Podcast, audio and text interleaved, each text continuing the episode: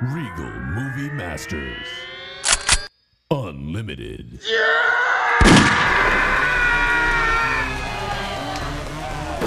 This is the Regal Movie Masters Unlimited podcast where we indiscriminately watch every goddamn movie that comes out at the local theaters. And I don't know if any week has been truer than this. We're staring down the barrel of six flicks for you.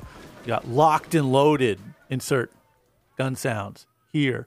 Your movie masters are Justine, Hi. Brent, Hello. Dylan, What's up? and I'm Colin. Uh, we do have a uh, email you can reach us at moviemasters760 at gmail.com for any of your questions or inquiries. We'd love to read them on the air and chat it up with you. So hit the old email. Again, that email is moviemasters760 at gmail.com. Movie Masters plural. We also have an Instagram. If you haven't heard of this uh, crazy thing, it's official Movie Masters. I'm I'm chomping at the bit. Dylan, cue me up. Is it champing or chomping? Champion. I'm not- Champing, yeah. I'm not. No. Now you chomp. Not an equestrian, are we? I know it Don't- doesn't make any sense. Okay, Dylan, what are we talking about? Uh, we got Marvels, the the new one in the MCU uh, world. Carol Danvers, aka Captain Marvel, has reclaimed her identity from the tyrannical Kree and taken revenge on the Supreme Intelligence. However, unintended consequences see her shouldering the burden of a destabilized universe. When her duties send her to the anomalous, oh my god, I don't know what the fuck. Why I, don't you read these beforehand? I wrote it down. I know you wrote it down. It's wasn't what I when said. I said, why don't send you- her to an anomalous wormhole linked to a Kree revolutionary, her powers become entangled with two other superheroes to form the Marvels. Features Brie Larson as Carol Danvers, uh, Teyonah Parris as Monica Rambeau, uh, e- Iman Vellani Uh-huh. as Kamala Khan, Samuel L. Jackson, Nick Fury, Z- Zawe Ashton just keeps going. as Dar-Benn, and directed by Nia DaCosta, who did uh, the last Candyman movie. Okay. Oh. Yeah. That's a, that's a good pull. Uh, yeah, so uh, we, we don't need to tell you about this movie. We know you saw it. The box office numbers don't lie. Every person in the world went to see this movie. At least a couple times, right? fighting through the crowds. We were able to elbow people out of our way and see this. No, I'm I'm I'm joking. If you haven't heard, this one is I th- I I hear more about how bad this movie is doing at the box office than whether anyone liked it or not. Like I haven't heard Yeah. a opinion about this film. I've only heard like it's over for Marvel. I think you have to actually see it. I, there, this is funny. There was actually like as I was pulling in the parking lot, an actual tumbleweed was in the parking lot, and and you know I went in agnostic. I was like, hey, maybe it'll be good, but uh, yeah, that was it's just funny seeing an actual tumbleweed. Yeah, I I did like the movie. I'm I, Yeah. I am a guy who likes comic book movies still. You know, I think I was thinking about this. Like, if I had to give advice on how to pace yourself with these uh, comic book movies, it's just not to put that much importance on them. Because I've been able to keep up my interest in these films for this long. Oh, you're talking about as a viewer, don't put it. yeah. yeah, of course. Yeah, by not. I think the people who are really like upset at just the current state of these movies are people that were like really hanging their hats on them. But it's like you just go to the theaters, you watch them once, you bank it, and you you move on. You know, That's your Spider-Man three approach, if I recall. just uh, if you don't need to watch it at home or whatever, I don't know. I uh, but I still like these movies as someone who still likes these movies and fully acknowledges that they're silly or whatever. I found this one to be like competent. I got it at like a, a um uh, better than Ant Man two, not as good as the Flash, better than Blue Beetle, something in that range as far as superhero movies that came out this year. Do you guys? What's your, what's your guys' power ranking? Where do you sit this one? Uh, Was that all the ones that came out? Oh no, there's, there was more. There was, I mean, Guardians Guardians. three. Guardians three, I think is Oh, uh, right. oh yeah, that's a good one. that's like the genuinely good one. Um, but that might be the only. There was the Spider Verse. That one. fe- It fell off from the first one for sure. yeah, I wish I could remember the Flash as well. It's kind of been an, a little too long. I remember liking it, but I I like this one. Yeah, it reminds me of the last Thor movie. Kind of, it's like colorful space stuff happens, Earth stuff happens. It's much funnier than we've seen in a while. The Flash is not funny. well, people uh, the the people disparage the Marvel films for being too funny, too quippy, and it gets in the way of the serious tone of Captain Marvel. but you know, I like that she is like kind of the way that they fixed Barry Allen a little bit in uh, the Flash versus when he was in Justice League. okay, like made some tweaks to the Yeah, um, they- personality of the character on screen. Yeah, that's kind of how Captain Marvel is here because she is straight up unlikable. yeah, they toned down the girl boss factor a little. yeah, a little bit, and she's not really the star of it, you know. So I'm glad about thing. that. Yeah. And yeah, I thought it. I mean, like this is this is the okay. I'm going to tell you here. This is the way you should look at these movies. The fighting was fun, you know, because the gimmick this time is every time everyone uses their powers, it switches places with them. So they all have to kind of get in one place, and they do this coordination thing. And so there's some like you know uh, uh, fun fight sequences that have a little bit more spice on them than like your pure bland power level uh, fights. Um, if I may bring up another critique bandied against these Marvel movies is they just introduce villains and kill them. And I swear, as soon as I saw this lady pick up like the power band, and she's like, "I'm the evil guy." in This movie, I'm like, "Oh, she's gone. done. We're never hearing from this one again." And I don't even know if we get a like a Red Skull cameo uh, uh, style. It's just like, uh, all right, well. And it's pretty you know it's it's this is um a bog standard one you know i think it kind of hits on the regular beats that these movies have. I do like in these films where they go to see new places and it gets a little uh star trekky i guess or Yeah. you know the cosmic comics are always the same way where it's like you go to a new planet and here's their wacky thing they got and they show up to this planet where everyone sings. That's fun. I think you know Guardians Three did it better, and there was a little bit more spectacle to the new locations that they went to. This one, everything about this movie feels very much like checking a box. You know, like yes, a character arc was had. Yes, light-hearted jokes were had. Yes, the characters grew and became friends at the end. Like check, check, check, down to like the the my grievance with these movies, which is the post credit scenes that are basically where the more interesting movie should have started. you know, like start there, and then maybe we'll get some fucking people in the seats. This is not a more interesting post credit. There wasn't even a post credit scene. Stop it. Dumb. Okay, mid credits then. There's a cat, a cat meowing. oh, that one. They yeah, come on. Uh, That's what he's saying. He's like, if you start the movie with a cat meowing, No, no. You start with uh, Monica Rambeau wakes up in an alternate universe because she sacrifices herself for something, and uh, and in the alternate reu- universe, who is there to rescue her and wake her?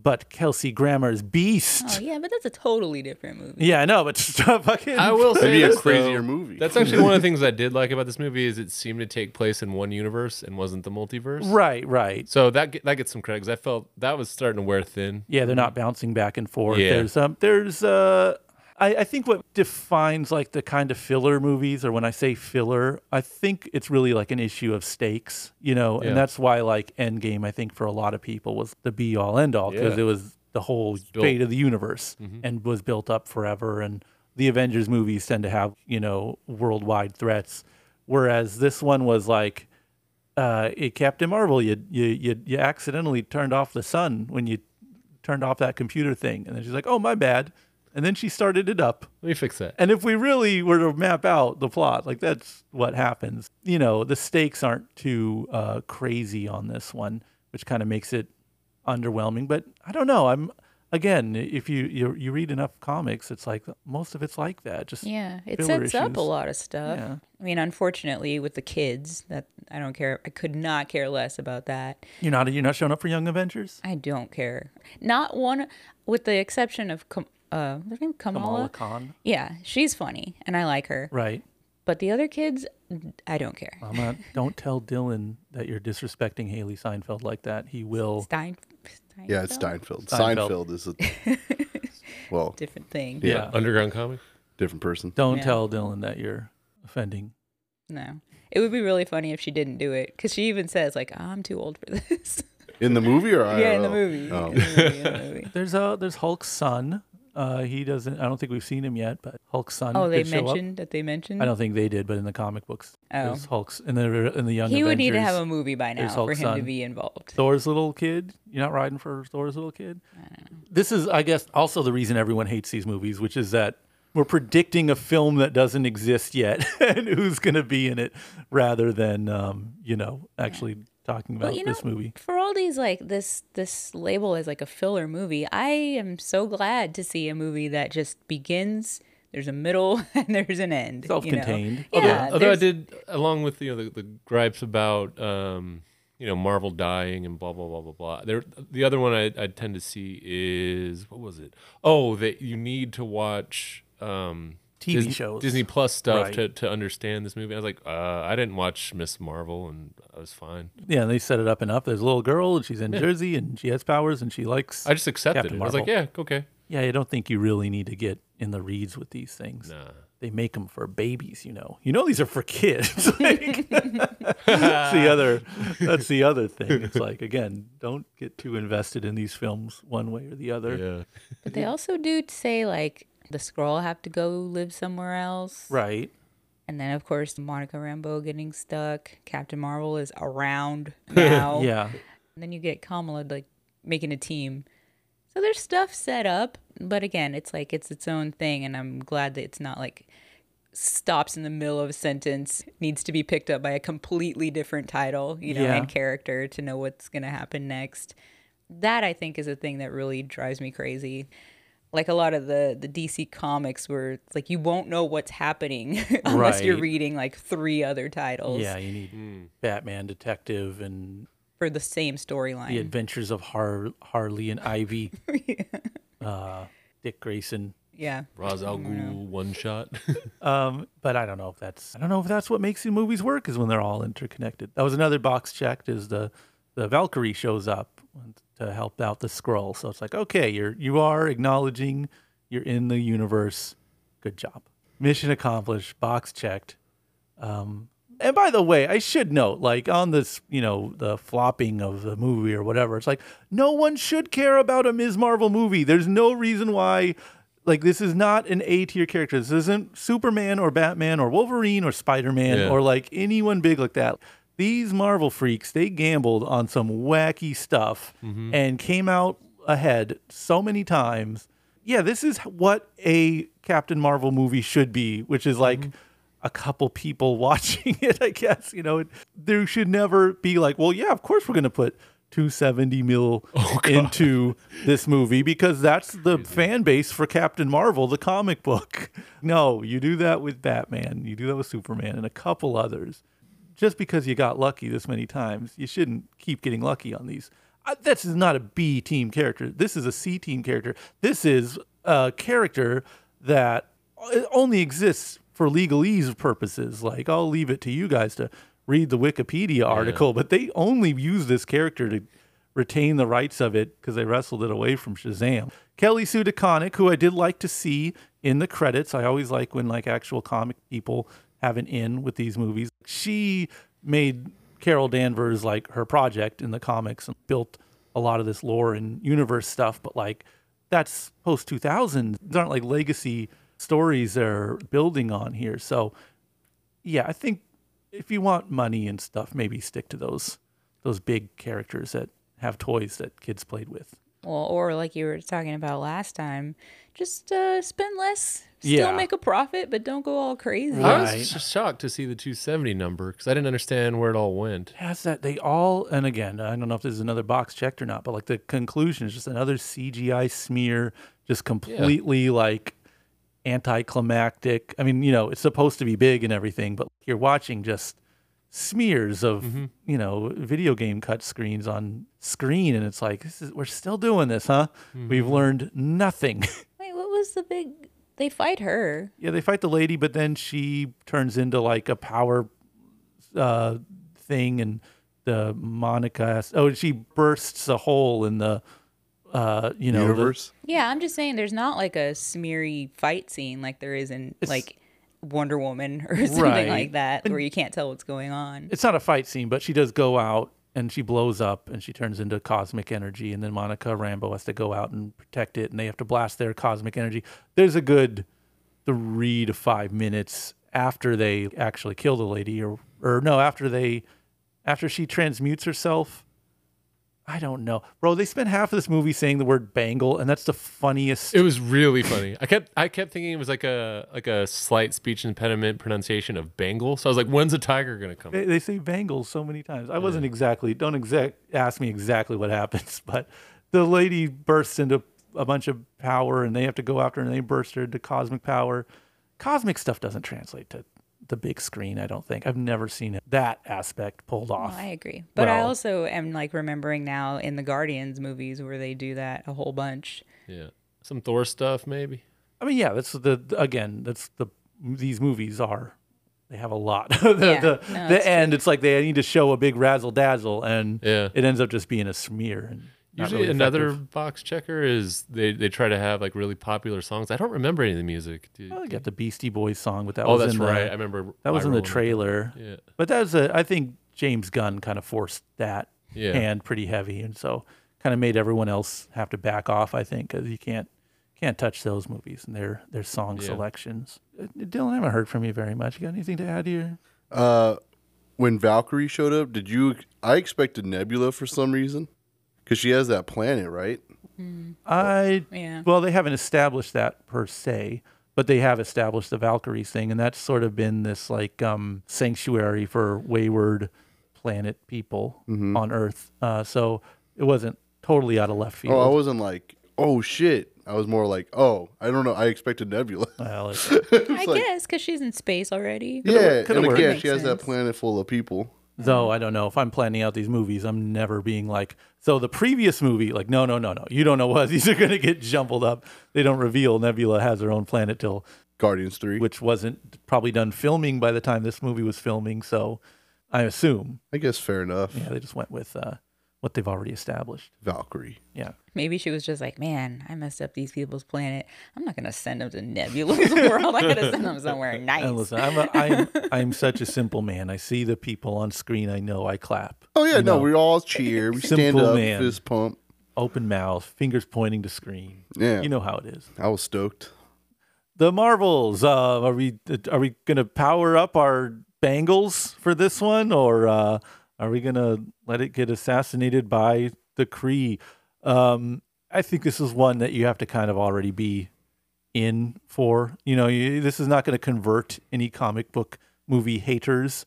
If you like comic book movies, this one's fine. It's not the best. It's not the worst. It's pretty in the middle. But um, I've seen a lot worse, and uh, I I like this kind of movie. I'm fine with it. Go see the Marvels, or they'll die. The whole movie industry is gonna die. If you don't watch this movie, you gotta go see this movie, dude. Don't you want to see the X Men? Fucking go watch this then, dummy, or they'll never get it. We're not gonna get to see the X Men if you don't watch Marvels. You personally listen to this. It's true. You like Beast? At least he's going to be. One X Men, the most famous one. clearly. Um, yeah, him up. Get both bangles if you can. One will do. I like this movie. I really enjoyed it. It's like I said, it's colorful. I like space. I like the silly stuff. I like Kamala. I don't like uh, Captain Marvel and Monica Rambeau. I feel like was underused somehow in this ensemble. She kind of like fell through. Well, I mean, there's no reason any of these people should be in a room together other than they both they tangentially share the name Marvel. Like, well, she and Carol Danvers are like family. yeah, until Carol Danvers became a. Carol Danvers is a case. If all you know about these people is there's a space cosmonaut who can turn off suns or turn on suns. There's a lady who works in the military who got touched by a witch, and then there's a teenage girl in Jersey. You're not saying, "Oh, put these three together. This is gonna rule." So it, it's a, a little on the arbitrary side for the ensemble. Well, I feel like all the more reason that they should each kind of get, you know, Some more stuff. yeah, like or at least equally. But um, but they kind of didn't. They haven't given her that much. I hope that whatever the next movie is, like they they tease with her being in the other universe, that she does get something more, because I feel like she's pretty bland right now. But that Star Trek comparison, I think, is really apt. I love Star Trek, and I think this feels a lot like Strange New World. And I'm also curious as to why it costs so much when they can make a show that looks as good as it looks and, you know, is consistently as fun as it is and kind of not spend that much. and uh, this does feel like one of the, one of those episodes where like you go to a different planet, she did something she shouldn't have done, and they try to like fix it.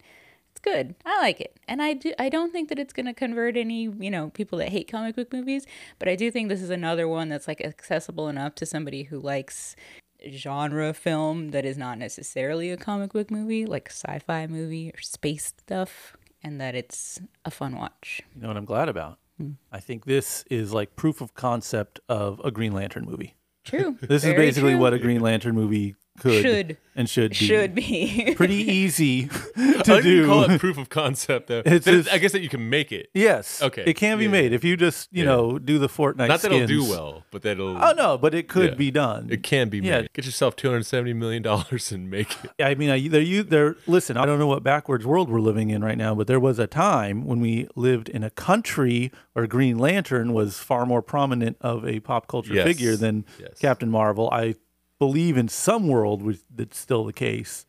Put Green Lantern in. Make a Green Lantern. Make a hey hey dudes. Make a Green Lantern movie, please.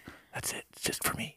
You don't got to show it to anyone. you. You don't got to do the don't. You just like you know you did the Batgirl movie and then you just turned it off. Do that, but instead of zero people, let one person see it. Let that person be me. I like Green Lantern. Brent, what do you think? Uh, I I think yeah, go ahead and get yourself a bangle, but like go cheap. Like if you got some extra Dave and Buster's points, get the bangle from there because it's more than likely you're going to forget your bangle and leave it somewhere and never miss it. So don't don't go hard on on the bangle. Uh, but I would like to get on my soapbox. I would like to campaign for uh, American celebrities to not be allowed to make domestic commercials anymore and go back to only doing them in Japan because the entire time I was looking at Samuel L. Jackson, I was expecting him to sell me Capital One because he was using the same voice that he uses in, in you the mean in commercials. his life? Yeah, but it's like I just I, for whatever reason I, I'm, I get targeted with with his ads so much that when I hear his voice, all I can think of is Capital One, and uh, yeah, it was hard to really lock into Nick Fury. I don't did was his performance good? I, I'm I can't see the truth He's- in it. He's phoning it in a little. Yeah, but- he's, Yeah, ca- okay. he's cashing All right. checks, but I don't you. know when he last when he ever really cared because comic book movies weren't like supposed to be this huge thing when he first got involved in it. So at first he's like, "What am I? I'm a I'm a who now? Nick Fury? All right, I'll do that." and then they turn into these big things, but he's already at that point been in eight movies, so he's Yeah. like, "Another one of these." Okay, listen, guys, uh, fucking Ultron. Stop him! I forget Get what the outta line is, here. but he turns to the the camera and he said something. And I remember turning to you and going, "Well, that's gonna get memed." I forget what it was, but yeah, it, it felt phoned in to me. So thank you for the validation. But I also think it's a little like this is the silliest one that he's been in because we just saw him in Yeah. Secret Wars, He had to be pretty sick. where it's serious, man. totally different. He was oh, pretty okay. silly in the first Captain Marvel, if I recall, but it's pretty hard to recall anything about the first Captain Marvel. Very Oh, well, first Captain Marvel, he was like young. Oh, okay. Yeah, remember he was like in the 90s. He Yeah. had both eyes. I felt like he was goofing it up in that one a A little. little bit, but I think that was just, Yeah, called for. yeah. Um, get both bangles.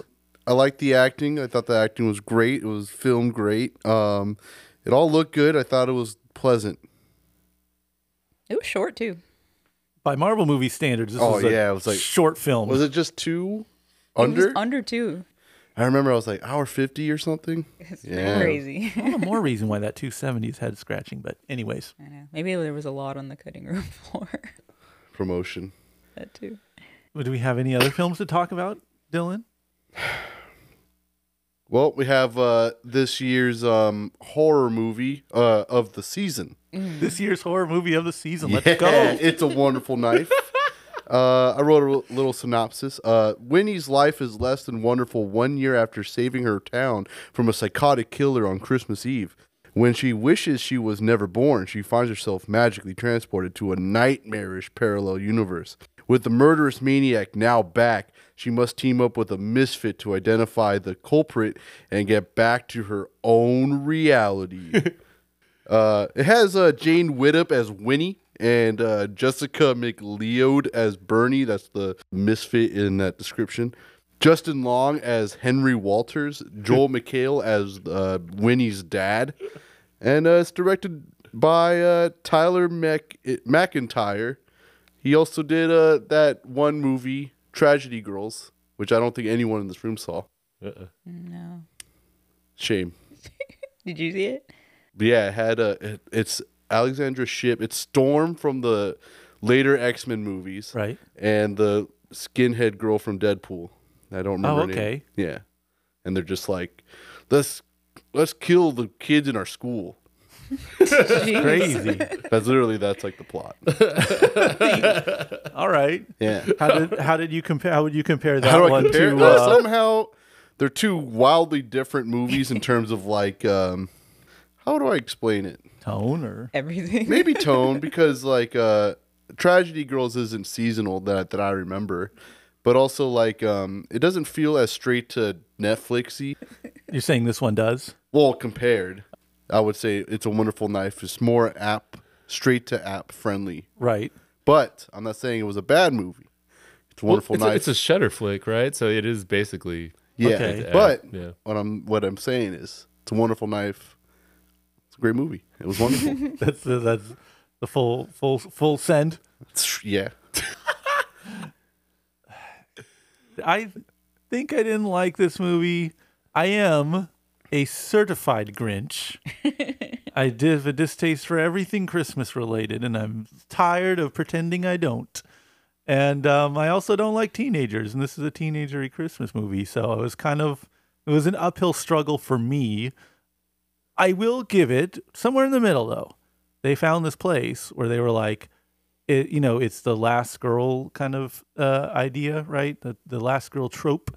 They're like, hey, here's a twist. If the title wasn't indicative of this enough, they combine the last girl trope with the wonderful life thing, where you know you got to wonder if if uh, the last girl, quote unquote, never existed, what would happen? And like, basically, this the conceit of this film is that the guy gets to keep on killing everyone. So if there's not a last girl to kill the killer, the killer just gets to keep killing. And if that last girl gets to come back and see the world that uh, exists with uh, post Rampage, she would say, "No, I'm not having this," and she's going to want to go back. I was like, "That's a genuinely interesting concept.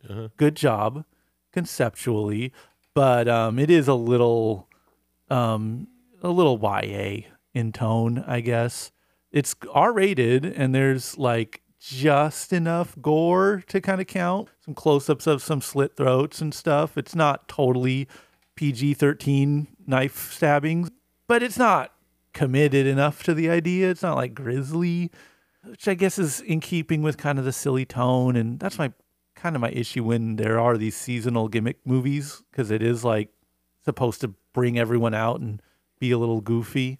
I don't know. I was uh they they one, as soon as they got me, they lost me again just because of again just generally how the movie is, I guess. But I think it's just on my end a distaste for this kind of movie, and by this kind of movie, I mean any kind of movie this qualifies as. Slasher? I mean, the light-hearted slasher, yeah. I can I can deal with like kind of the more grisly ones that take it seriously or you know, are more adult in theme, but this kind of teen slasher, like the CW tone Yeah. of slasher, that stuff that started cropping up in the late 90s, I've always kind of had a distaste for.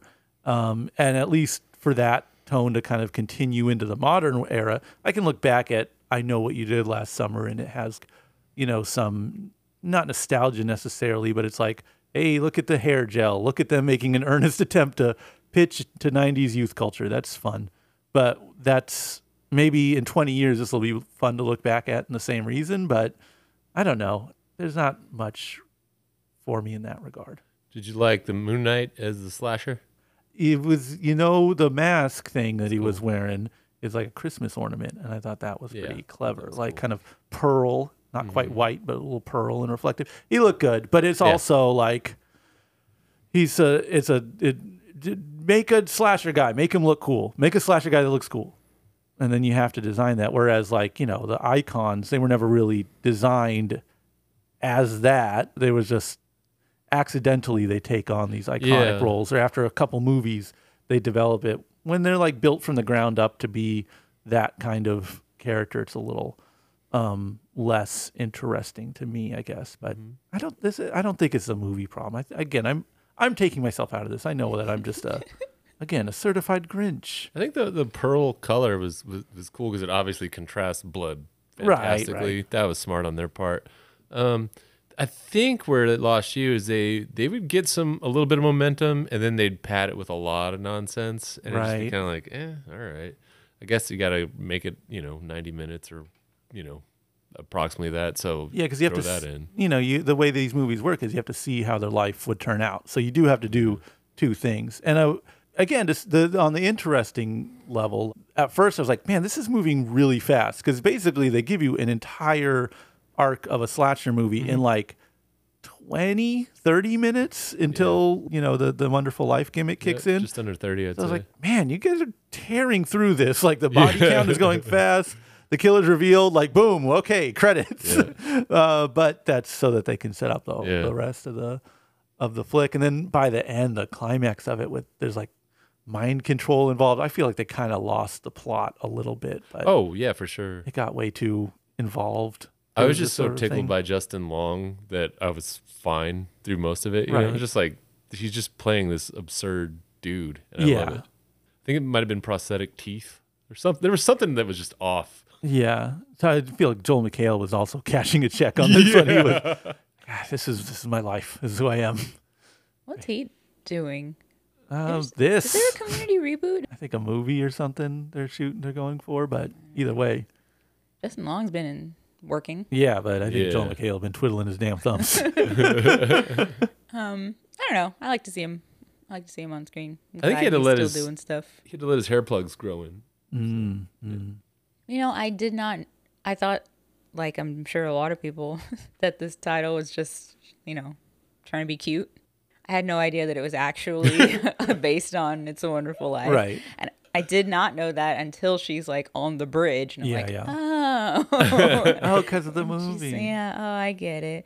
And knowing that, I think this movie's really interesting. Okay. um, because if you think about it as a remake, let's say, of It's a Wonderful Life, Right. Just randomly, also the thing the thing that has changed is that you know there's an- people being killed also, Right. Because there's still the town going, you know, bad, Right. And somebody, some you know, guy buying up all the stuff, and all her family's like falling apart. It's because of some murders. you know, it's kind of a weird take on that. So I don't mind that they kind of spend a while on like the character more than like the the killing and Right. stuff. I found that to be really refreshing because I was going into this expecting it to be like a uh, I assume what Thanksgiving is gonna be, Right, right, right. or like Well, Violent Night was kind of that. yeah, but that again had a had a weird twist The where Home Alone situation. yeah, Yeah. and that the guy that's good is a Santa. Oh yeah, there's weird- magic. Yeah, like if Santa was, if Violent Night was a killer Santa, that would be what I would Well, expect. it'll be Silent Night, Deadly Night. Yeah, exactly. Or whatever like Winnie the Pooh is. Right, right. That's exactly the caliber of movie I was expecting. And so for it to be this, I was like, oh, okay. That's just kind of a weird take on it, but uh, I'm into it. And it was like lighthearted enough where you're just kind of watching and there's murders, but you kind of also can be like, these don't count. They're not her reality. you Right. know? So hop when she goes back, like, Multiverses. it's kind of weird that she does still have friends that are dead in the real world. right. But um, know. it's also strange that her brother dies, and that's what ruins the whole Yeah. town. In the in the in the world where she was never born. Yeah, Yes. that's kind of a weird thing. But uh, I liked it. There's no like crazy stuff that goes on. Uh, the mind control thing made no sense. I agree that it fell apart at the end, and I wonder if they had some other thing they were gonna do.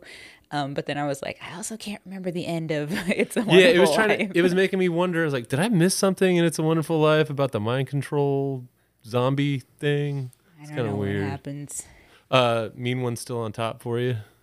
Yeah, I'm waiting for it to come out on DVD next month. Get the physical release. Yeah. I was. I have to admit, my dumb dumb moment watching this. Uh, it was not realizing that Back to the Future Two is basically It's a Wonderful Life. Like, because I was like, man, this is really heavy Back to the Future Two vibes. Like, oh god damn it, is that what this fucking movie I've been watching since I was a kid? This whole time was not subtly in any way, shape, or form telling me that it's just a wonderful life, uh, you know, a, a time travel themed version yeah. of it. Like, god damn it, I am not smart. See, it's a good idea. You Yeah, can like no. branch off a lot from it. And I thought this was like a fine. It was a fine way to do it. I do agree that it feels a little Netflixy, but I also feel like this movie and the other Zoey are basically the same. got the others. Other Zoey, other Zoey, other Zoey. Oh, the rom the rom com. Yeah. Okay. Yeah. Same feeling. But this is what for horror. yeah. All right. So, uh, uh, it's a wonderful knife. All right, should we, should someone take a stab and watch this movie, or um, or would you rather not be born than ever see this film? I think I would rather not be born. I got to be honest. It was um, it's pretty much just a, a snooze fest for me. Though I will admit my personal biases in that regard. Take a stab. Take a stab. yeah. Take a stab. It won't matter. And it's not your real universe anyway. I thought it was fine. It is, uh, you know what? Justin Long's in Goosebumps. It feels goosebumpsy Mm, good call. for sure. If there wasn't as much blood and people were just dying and getting like stabbed And not smoking crack. Yeah, not smoking crack, then uh, yeah, it would be passively goosebumpsy. So it's fine. Uh, take a stab if you're going with other people. Don't you- don't be the guy that watches this alone. I mean, maybe, but but but try not to. Um, I think it's funnier when you're around people, and I don't know. It, it, Justin Long, like if if he wasn't in the movie, I might have a more vicious take on it. But I was just laughing the entire time, just looking at him. Because yeah, he's been working harder than than maybe Nicolas Cage this year. so I'm just like, why is he in this? But yeah, to go from being in like probably one of the best horror movies of the past year to maybe one of the worst is is is, is intriguing to me. like like like Justine says, this is an intriguing movie. It's not necessarily a good one. I I, I think I rated it like somewhere right down the middle, like a two point five out of five or something like that, because it's not totally devoid of entertainment value. I was entertained, but I don't see myself going back to it. So yeah, somewhere in the middle. Uh, I'd take a stab at it. Go ahead and watch it. Watch it with by yourself or with people. Doesn't matter. Uh, watch it. Go ahead on Christmas Day Yeah. alone. do, you, do you see yourself? Okay, you know, When so you're like alone on people watch "It's a Wonderful Life." A lot of people, at least historically, would watch it every year around Christmas time. Sure. Do you think you would do that for this movie? I don't watch any movies like Yeah. except for maybe a Christmas story that's on TBS. Uh, I'm gonna pull your card on that one. There's one movie we watch every Christmas. Oh, that's not a movie though. That's a special. That's a TV hour long special. It's not a movie. Shout out to Rapsittie Street Kids. If you have not That seen this. yeah, that went a different direction. Y'all, I Uh, guess I guess we've been watching that Wayne's Brothers cartoon Christmas oh my god. What do they call that one? Fuck. It's like a goofy name. It's stupid because I keep thinking of Beat Kids, it- and I just know that's from, Oh, from uh, Wonder Shows. It's a twist on like a uh, borough of New York. It's like instead of the Bronx, it's like the Bonks or something like that. What? I swear. Damn it! This. Not Boo Crew. It's Boo Crew. Is it Boo? Crew? Yeah, the Boo Crew. Okay. We watched the From Chris- Boo York City. That's Yeah, yeah, the Boo Crew Christmas. We watched that, but that's. I think that's also just a special. Well, either way. There's But some traditions I guess you honor. combine like a double feature, that is technically a movie. Yeah. anyway, so yeah, fine. Technically, there's something I watch every year on Christmas Day. I'm serious about Rapsittie Street Kids. I'm Oh not- yeah, no, that's a that's a fine classic. Anyway, uh, would not watch this um, on Christmas. I'd probably only watch it if someone threw it on, and I would watch it just to see what what I remember. Anyway, go ahead and watch this. Give it a stab on Christmas Day by yourself. by your, definitely by yourself. Yeah, Make sure you're alone on Christmas Day. Yeah. One hundred percent. yeah. Wake up at like 3 a.m. when no one else is awake, and then wa- put it on. What, what's what's next, Dylan? What do we got? Uh, we got Radical. Sixth grade students at Jose Urbina Lopez Elementary are among the worst performing students in Mexico, with the world being one of violence and hardship, not possibility. It might seem like a dead end, but it's the perfect place for a new teacher, Sergio Juarez, to try something different. I did not see the, this movie, folks. Um, I had to make that up on the spot from just remembering the trailer I saw. Did- It has uh, you. Uh, fuck it. Uh, go ahead. Sorry. I'm not gonna be able to read it either. Who's the director? Christopher Zalla. Okay. Uh, he did a bunch of Law and Order episodes. All right. Respect. Uh, is it just me and Justine on this one? Yeah, All I, right. I couldn't get around. This to it. uh, this uh, this came out a couple weeks ago, and it's like kind of doing well. Yeah. The mo- the the the showing we had had like some people in it, and um, it's a pretty. I I I I've- I have a theory about foreign films, which I'm working, or films in a foreign language. I think you're more prone to like them because of the investment you put in.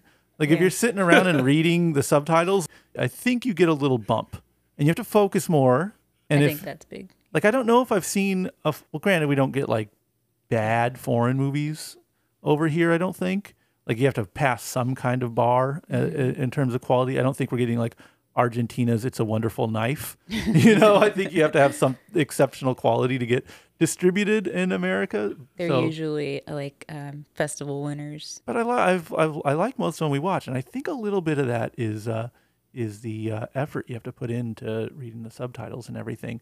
But this is my I, my favorite kind of movie, which is a movie movie.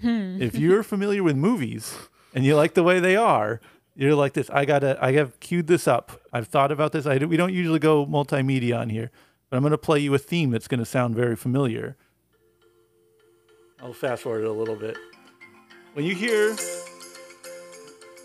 that's a but when you hear that kind of like xylophone music in a movie, you're watching a movie movie, baby. and this is like a movie where like, you know, a, de- a determined teacher, a teacher with who's a visionary and he's at this school that's like way underprivileged in a real poor city in Mexico. And it's like, you know, crime and desperation and all that and he's he's got to reach these kids and he figures it out slowly. And you know you've seen this kind of movie a lot of times in a lot of different configurations but i don't know if it's the uh, the fact that the backdrop is mexico that makes it um, more i don't know engaging or believable or maybe there's just uh, a cultural divide like if you see the you know the classic model white lady goes into urban school and is like you know shakespeare was the first rapper? You watch that as an american you're like this is fucking corny. But these are middle school kids too so it's not like you have to believe that they're hardened gangsters or anything at this point though some of them are involved in that kind of world because of the nature of the environment they're in.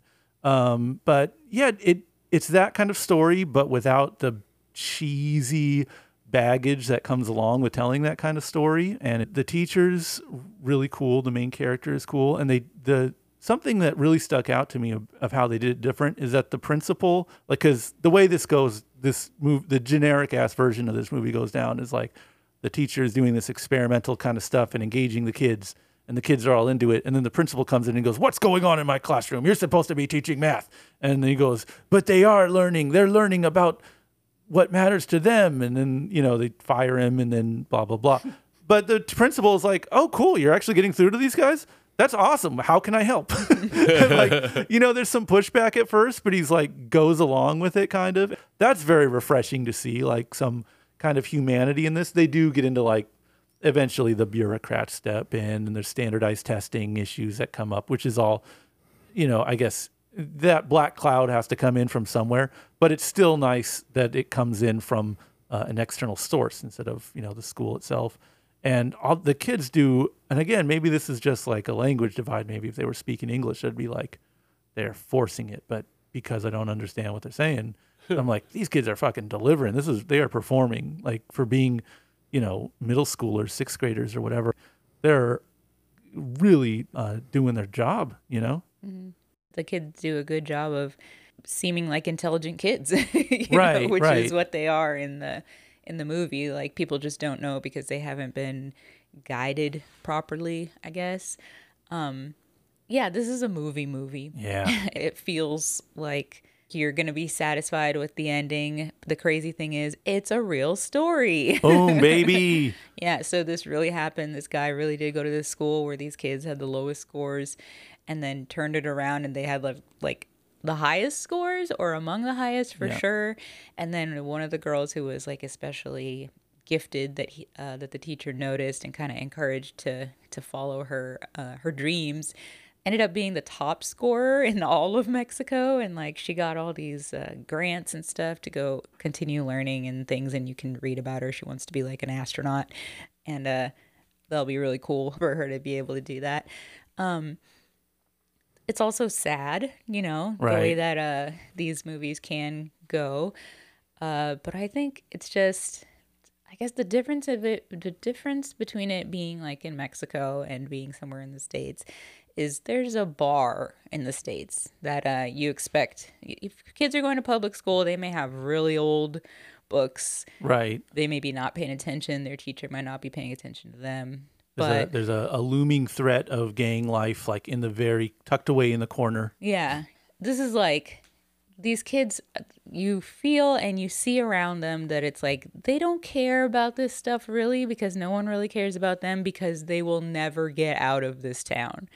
It is just so bleak and so crappy and the li- their lives are so like already on their paths uh, because of this like really impoverished place they're in um, that you really you really do feel like this is a desperate i guess chance that this teacher is taking because he hates to see it you know hates Right. to see this these conditions and believes that through learning stuff even if you don't get out of that socioeconomic situation that you can kind of elevate your mind i guess and i was surprised at the end of this movie i was like kind of stunned where I was like, this is a movie. Right. this really hit me the way that films should hit you. You Cinema. know? It's Yeah. inspiring. It's that's one of those like at the end of uh, Landscape with Invisible Hand. Right. But I'm like, this is why film is art. you know, not just the artistic, like visually cool stuff that you know some cinematographers or directors can do,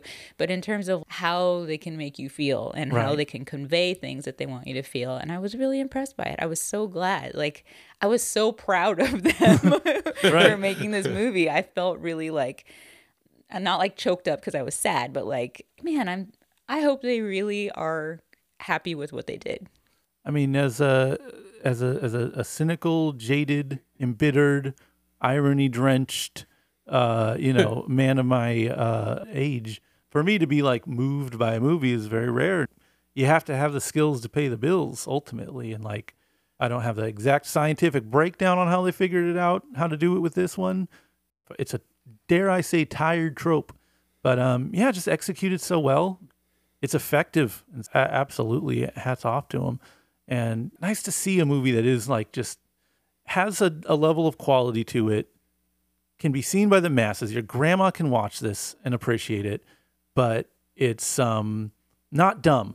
Yeah. you know it's still a level of craft and it's artfully made and it's yeah i don't know. It was a it was, I, was, I was very impressed with this film. And good to know that it's not one of these movies that's just completely ignored you Yeah. know like it has some footing in the box office for whatever that means. Just yeah, some people are seeing it that's nice to see you, you don't usually get that with the more artsy stuff But I don't know. I'm, I'm sure it's doing really well internationally. It is in Spanish. Right. I don't think we mentioned, but it is in Spanish. I mean, we said Mexico and subtitles, but To be fair, the best horror movie we saw this year probably was the Spanish one as well. yeah Yep. different countries but still still got to do some reading Do- yeah, you want to see some good movies out there What Gotta was the some reading. Michelle Pfeiffer movie that, that tries to do this? oh dangerous minds That's what it was. with coolio and the, the, song guy from Hackers. There you go. Legendary film. So uh, overall, uh, Justine, would you say r- it, Radical is uh, totally gnarly or a bummer, dude? It's radical, dude. I as well think it's totally radical. It's, it's very radical. Uh, Dylan, what else are we watching this week? Oh, well, Colin, we got the holdovers. Uh, a curmudgeonly instructor at a New England prep school remains on campus during Christmas break to babysit a handful of students with nowhere to go. Right. Uh, he soon forms an unlikely bond with a brainy but damaged troublemaker, and with the school's head cook, a woman who just lost a son in the Vietnam War. Paul Giamatti as Paul Hunham. Sure. Uh, Dominic Sessa as uh, Angus.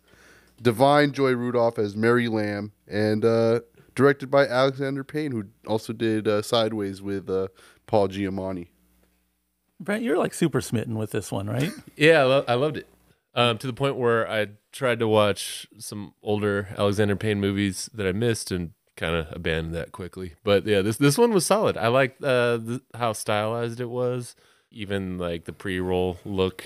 You know that it, it, it ran like the restricted sign and the classic, you know, blue uh, upper two thirds, and also like portion of the lower third. You know what I mean? That like, like that Yes. Queens of the Stone Age record. Yeah. So I was like, oh okay, they're, they're going for something here. I'm like, can they pull it off? And as it was unfurling, I was like, oh yeah, they absolutely can pull it off. And I think got to rewatch Sideways, but it's it felt like Giamatti's um, the, per- perhaps best performance. I'd have to rewatch some stuff to make that declarative. Yeah, but that would be private parts that you need to rewatch. Yeah. Oh, pig face. Or Pig no, vomit. Pig vomit. Yeah, yeah, yeah, yeah. See, yeah, I'd have to rewatch that and and, and go A B for sure because it's very similar role. Shoot him up.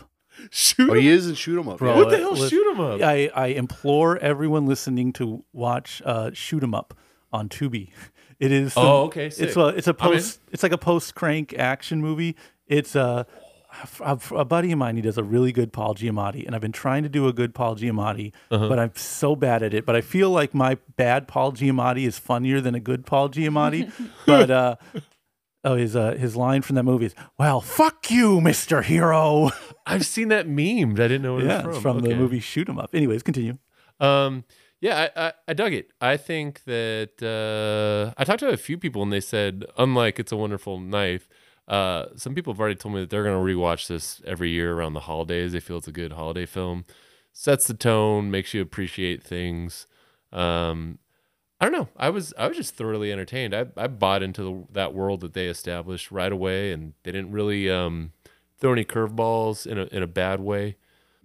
like the characters. I like the examination of uh, the hierarchies within the school, within the friend groups. You kind of see uh, the the douchey characters kind of get their comeuppance, but not in like a really um, overplayed kind of way. Um, I don't know. What, what, what did you think? I, thi- I think you're underselling like how stylized it is because this Super. is. I mean, I, I think the the main selling point I would say is like that it's very much like a new Hollywood style film in terms of late '60s, early '70s. Every set piece, every the the performance, the style of editing, the Yeah.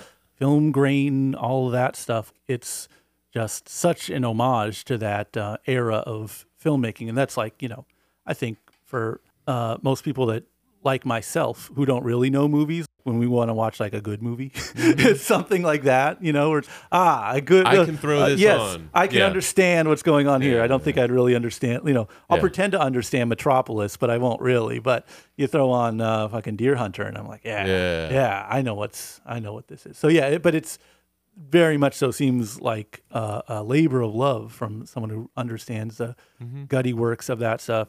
I do feel that I kind of walked out like happy that they're giving me the thing I like, which is movies that look like Okay. this, right? Okay. And performances that are really good. Everything's great. I'm like, why isn't this sticking? And I think for me, it's kind of a bad script or a shallow script or a script that doesn't quite fulfill what a movie can do.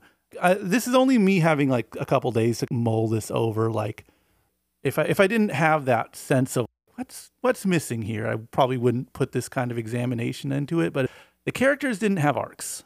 No. one changes from the beginning of the movie till the end of the movie. The characters, to the credit, are very likable immediately. Like I loved seeing, Yeah. uh, you know, intellectual nerdy kid who wasn't like a pushover. Like he has some toughness to him and some balls, and he's fucking with other kids as much or more than he's being fucked with. That's nice to see them avoid the trope of the Holden Caulfield type. Exactly. You know, Yeah, yeah. so they did great job there. But like you know, Paul Giamatti doesn't like his job in the beginning, and in the end, he doesn't like his job, Mm-hmm. and he doesn't quit of his own volition. So there, there's his situation technically There- is different. Okay. I was trying to, to think of this, and there, there is a slight arc with the Giamatti character in that he starts off very pretentious, you know, and, and like projects himself as a superior intellectual, but then it's revealed throughout the movie that he didn't even graduate college, you know, and he's been faking his way through this entire thing. So he does come down a couple pegs to meet uh, the, the troubled youth where he is, and it, it solidifies their bond a bit. Again, it's not a huge arc. You're right. He, It's also not technically an arc because Yeah. it's not like that happens. It's just that the things that have pre-existed with these characters are just revealed to the audience ultimately and to each other. yeah, It's not like something happens and he, you know, he doesn't change his life. Yeah, he does, than- he doesn't like kids, and at the end of the movie, he likes kids. It's not that dramatic. He does he likes this one single kid a little bit more, and like when he makes this sacrifice for the kid to you know he kind of falls on the sword so that the Yeah. kid doesn't have to get kicked out of school. It doesn't really have an impact because even though he loves antiquity and all these intellectual pursuits, he doesn't like his job or the kids. He has a huge amount of resentment for his situation in life. He didn't seem to give a fuck that he quit. He did not quit. He got fired Or sorry, got, they got fired. so Yeah, against yeah, his own yeah. volition. So again, he's not really making a change, and so it's like the kid is static. Though, I guess it's more that like he threw himself on a grenade. You know yeah, what I for mean? sure. Yeah. and the I thought the maid had a or the cook, uh, Yeah. Mary. She had a. I think my favorite part in the movie. She has this kind of catharsis, not so much a catharsis, but at the party, you know, Yeah. she just kind of she's grieving the loss of her son, and she's just you just see her standing in the kitchen, and all everyone that's like you know uh, at the school with her kind of like blocks off the kitchen, so it's just them in the room, and she's just breaking down, Mm-hmm. and that to me is like that's a moment, you know, that's Yeah. like you're seeing a character have a catharsis, and ultimately, and I think to the film's credit, it doesn't end with her like you know, pairing off with a part a new partner or like, you know, having some big grand reveal or anything, but she just gets to have this little moment and moment ish kind of happened with the other characters, but I don't really didn't feel it in the same way that I felt hers. Now, my main gripe after kind of like dissecting this, because again, it's it's right there. This is like a well-made movie, a very well-crafted movie. I'm dazzled by the talent put into this for sure, craft-wise. But in terms of personally connecting with it, I think the movie is torn between being kind of a plot-driven movie with the kid trying to sneak out of school and figure out his dad's a lunatic and kind of come to terms with that and um, also learn about his, you know, uh, the teacher and like kind of just a cozy vibes movie. And they do both in equal parts. Hence, the movie's like two and a half hours long. Oh yeah. And I feel that's where I'm like, you didn't commit. You should have gone one or the other. Either you have a movie where it's just people in a cooped up and they're learning about each other and a quick Breakfast for Club. instance. Yes, perfect, perfect. Where nothing really happens and it's just cozy vibes and it's mm-hmm. wintry. Or you have this movie because if you were to have a movie where a kid is coming to terms with his father's mental illness and trying to figure out how he fits in with that and versus his mom who's moved on and so on and so forth would you ever decide to make a two week Christmas break the p- backdrop of which to tell that story? I don't think you would. I think you maybe would get to a point where you're like, hey, we don't have anything happening in this movie. Let's inject some plot. And hence, the third act feels very bloated. And I, I kind of wish they just went with vibes. I think you just go with, yeah, it, the, the, the, I'm I'm glad you brought up that Breakfast Club. That's a very apt um, idea of like what this could have been. And um, ultimately, I think it's kind of torn and it, it's blowing people away right now. Like it's critically acclaimed, certified great movie. I question, I think with, well, with critics, I know for a fact, it's like, oh, they're making a movie that looks like the kind of movie I like. Good movie. And they're so fatigued with the bullshit of modern movies, you know, and That's a big part franchises of and for shit. me, There's man. like, finally, just a fucking movie about Yep. people. I don't care that it's bloated. I don't care that it's, you know, ultimately bad script. I don't care. I don't care. I don't care. It's just something kind of like this. There's film grade. This is great. I love this. Give it a good review. And like, they're justified in doing that. I question longevity wise, and this is the problem when you have beautiful performances and a beautiful looking film and just kind of a weak script. That's where the repeat viewings come into play. And I question everyone who's saying that they're going to see this again next year. Check in two years from now and Yeah. tell me how many times you've seen this movie. I think it's going to be something in the vicinity of no more times. That's just a theory. Entirely possible. I mean, because you know, you, like, everybody goes through this. There's like a record that you'll just play nonstop for months and months and months. And then a couple years later, you're like, oh yeah, I listened to that record a lot. I don't want to listen to it again. You know, like that. There's a potential for that for sure. And I think your point about it kind of being a respite from a lot of the trends, Right. That is powerful to the point where it, it makes you elated. It gives you, Yeah. you know, a euphoria. You have your own catharsis watching the movie because you're like, okay, yeah, this feels good because it's a throwback to stuff I know I like. And, you know, for me, that made it a vibe because I was just like, all right, I'm just going to hang out. I, I, like, I knew that it was two and a half hours. Right. I'm like, I'm just going to fucking hang out here for two and a half hours. I kind of don't care what happens because so far they haven't screwed up that tone, that Right. vibe. And, And, the, again, appreciated that. Like if you told me this movie cost 270 million, oh, I would've I'd it. say of course, all the uh-huh. different set pieces, all the those corduroy jackets, they're not cheap. You know, Yeah. you got to dress everyone up. All the huge Wes Anderson's crowd not letting scenes. those go. bro huge crowd scenes everyone's done up to the nines of Yeah. the, the signage it's like it's flexing they are flexing in Yeah. this movie how period correct they are not to belabor my point but on the other hand if you are watching like a john cassavetes movie or something right. dialogue wise you will hear some profundity a point i don't know something that'll affect you and last and like the lines are delivered great they're acted well Mm-hmm. but i don't think there's much substance to the words themselves i don't know how much uh, staying power this has necessarily. Something about it made me approach this movie without needing that. I- and I- that in that regard it delivered. yeah, no. If I if I walked away stoked, I wouldn't think of any of this stuff. But I just walked away like, fucking, why would? It's just too long. That's all I'm really saying. Is it's too long for what it is. It's too long and they didn't decide what kind of movie it was going to be. I agree that the whole last third was like, is this what is this the story you really were Yeah. going to tell in this movie? I don't think it is. Um, I'm disappointed that yeah, that nobody changes. There isn't anything learned. This movie itself doesn't let you feel anything because it doesn't there's not like, yeah, that was profound or that yeah, that's true. They do have a conversation at some point where the guy is like, "You're not your dad." Is that the point of the movie?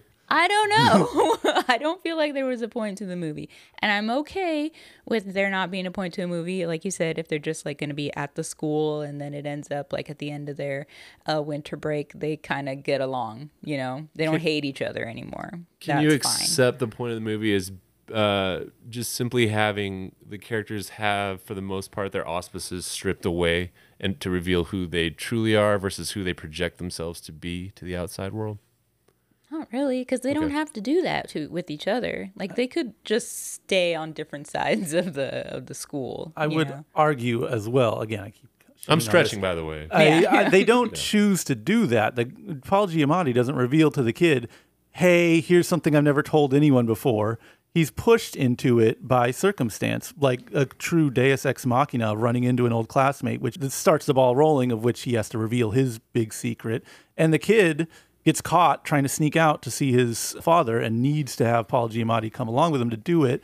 So it's not like they're choosing to share these things about each other with each other circumstance pushes them into it like i don't know uh, uh, harold and maude i've seen brought up Yeah. a couple times in comparison to this harold and maude by the way 90 minutes um, Right, and right. that's obviously like the era they're going for and i think maybe the dynamic they're going for Mm-hmm. they don't end up fucking just to spoil it for everyone Wow. um, paul giamatti and the kid never right. so, Uh, so if you no stars for me. But you know, that's two people coming together of their own volition. This is all kind of circumstance. You know what I'm saying? if you can uh, recall it a b sideways because you got giamatti and alexander payne and i if i recall uh giamatti's character is doesn't does he evolve in that I don't know. We're- god we're- it's been so long yeah, I know. This is. I don't think there's any value in talking about a movie I remember as little as Sideways. Did he write them? Uh, oh, he, I think he wrote Sideways. He didn't write this one. And you know, um, the guy who did write it, as I I did uh, look all this up just kind of check myself. Uh, he's like a TV writer, and it's like, mm, yeah, I guess if you want, if like you know, you're if everything's returning to status quo, mm-hmm. this is kind of that. Except it's two and a half fucking hours, Yeah. whereas a snappy twenty minute sitcom would be have all this shit resolved real quick. I mean, you know, if, if I was a fan of strobe lights and you showed me a strobe light for two and a half hours, I'd be stoked, right? So uh, like this vibe, I, Yes. apparently I really like this fucking vibe. So like to hang out with it for two and a half hours, I was like, this is so much Yeah. better than a lot of stuff that I have to subject myself to. and again, from a I, I can't stress enough as as much as I'm shitting on it, like from a the technical perspective that I'm talking about, like the way that Yeah. actors are delivering, the way everything looks, the tone of it, everything is perfectly delivered. Mm-hmm. I just ultimately kind of feel like it's uh, empty calories. It's style over substance. This is uh you're in my seat for Skinamarink and I'm in yours. it could be, yeah. I don't. I uh, 'Cause, dude, I was vibing. yeah, I I I, uh, I I hate to uh, belittle this because there was Oh, a it's lot of fine, great to it, but you know, and you're Justine, you don't really care for like '70s boy movies No. like this. Why would she? American New Hollywood Revolution stuff. it's so boring and i try to be like okay you know you can watch different movies where they talk where like there's stories about just different lives that people lead you know like um what were we she came to me Yes. you mentioned and i'm like yeah that's just about some like upper class uh, intellectual or. Right. artistic types and their whatever problems they have and this is like oh these kids are so rich they shouldn't have problems yeah but their parents don't really care about them or do they just that one kid Yeah. because that like the kid that his dad comes in a helicopter to take him and his friends that skiing that like, dog that, that that dad was great. it seems like everyone else is pretty okay. so this is just putting us into watching these two characters. I agree. The movie looks like it's supposed to look. it's acted well. It you know, the locations are what they're supposed to be. But those are locations that they didn't create. They Right. filmed at like different schools for the different rooms and then just put it together. And then the house scene, we f- see we see very few different settings. Right. Well, Um, not until they go to the Boston, yes. But there's Yeah. there's still a diner and like Yeah. the house and a hospital. But they um they just filmed in places that still looked old. Yeah, and that house that they were in, they were like, yeah, it's it had like the same like ch- kitchen fixtures as Yeah. it, as it did back then. So that was that's kind of cool that they you know were able to use that real stuff. But um, I am just always kind of disappointed when there's a movie that it's like, yeah, I see what you were going for, you did a good job at that.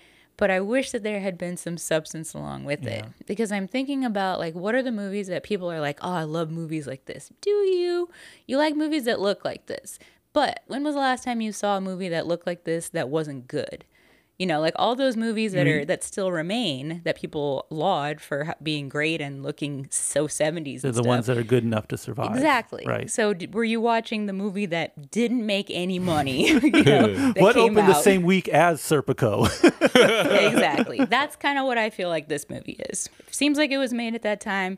It's made in the style of a movie that has longevity, but it's not actually one of those Criterion never tapped it on the shoulder. Yeah, I'm sure they restoration. will, but Right. you know, Oh, they definitely But I don't think they would if those previous movies did not exist. You know, but I one kind of a neat thing the how they like uh, they made all those new logos and stuff in Right. the beginning. Yeah. Miramax really liked the one that they made for this movie, so they've used it on a couple of other movies no already. shit. Yeah, they're like, this looks cool. I, I, I read a I read a gaff on this movie. Apparently, um, in the basketball court, they have a three point line, and that wasn't invented until Ah. Yeah. later. Ah, this is I've changed my whole mind on this Yeah, I know. movie. Fuck this is that. some bullshit. man. Idiots. Fucking dummies. okay. So, um, holdovers. Are we going to stay at school for Christmas break, or are we going to go home and forget everything about this? Which is the bad one? I think stay. I think the bad one is is is uh, going home. The good it's a holdover. You want to stay there. I, but all of my gripes, I do think, even if you are the coldest soul like myself, I think if you like the new Hollywood '70s American movies, just the technical elements of this are going to get you in the door. I, uh, you know, have my problems with the film, but the the the good outweighs the bad. I'm still I'm still in, but I'm just not uh, necessarily uh, smitten with it. Is all. So that that yeah, if you, if you it's a marvel from a technical perspective. I'll, I'll just say that and make it and leave. I agree. I think it really depends on do you have something to do on Christmas break or do you not? Um, I think you can hold over. You can watch this if that's your thing. Again, if you are in it for the aesthetic or for the uh, the craft of making something look like it came from this time period. you know, they have studied. And uh, so Made with love. Yes, yeah. So, you know, the same way that like I don't know, a picture you see painted in a hotel lobby is well done, you know, but it doesn't really have an artistic quality to it. It's kind of how I feel that about is so much more mean than saying you just don't like it. I'm not saying I don't like She it said because I don't like Listen, it. you have to be a good painter to have your stuff hanging in a dentist's office, you know? I I'm mean, saying technically and like in the style of other artists and stuff, you know, like artists, um, what are they called, apprentices and stuff. They had to like be able to do that. True. And I think that that is well done. And I think again, if you like a landscape painting, then you're gonna enjoy, you know, whoever is whoever is painting it. I think it was well done. I think it's worth watching if you are, you know, if you want to see something that looks well done, but don't expect it to be like really great. Uh, yeah, hold it over. Um, I'll die on the hill. This is my skinamarink. uh, one thing I don't advise is trying to watch downsizing right after it. It, uh, yeah, it's it's not that very good. So uh, if you're the type that gets high on the supply that this movie gives you, you don't need to chase the dragon much further than this movie. Uh, it's not there. Dylan, what else we got? Oh, well, Colin, we got Anatomy of a Fall. Uh, it's a French film. I wasn't able to catch it. I know you and Justine did. Uh, so tell Brent's me. in? Oh, Okay. you did too? I'm in. Oh, okay. Yeah. Well, Brent also saw it. Again, A- another, Another, movie, two and something change hours. Yeah. another film I didn't catch, sadly. Uh, French film. Uh, this is what I gathered from the trailer that they keep showing in every single movie I've seen. We're all last- sick of the marketing campaign that Anatomy of a The Fall is heavy, getting. heavy marketing. A woman is suspected of her husband's murder, and their blind son faces a moral dilemma as a sole witness. That's all I got. Wow, That's the whole thing. Oh, dude, you love this one. The All right. dog's name is Snoop. Oh, and it features a dog named Snoop. Yeah. Uh, it has Sandra Huller as Sandra, uh, Milo Machado Graner as Daniel. I guess that's son. Uh, directed by Justine Triet. I looked at her page. I didn't know anything, but that's all I got for this film. It's a courtroom movie. I'm such a mark for this kind of shit. I don't know. It's Well, a it was real- good. Courtroom movies are like easy mode. You're immediately like, did she do it? Is the truth going to come out? But there's still a level of craft you have to have to make Yeah. it really good. I think I fell in love with courtroom movies. My mom made me watch uh, To Kill a Mockingbird as a kid. Perfect. And that's like, man, yeah, they got they got me when I was young. Gregory Peck. Yeah, before I was even had to watch it in school, and then they give you the chaser, which is Twelve Angry Men, and then it's fucking over.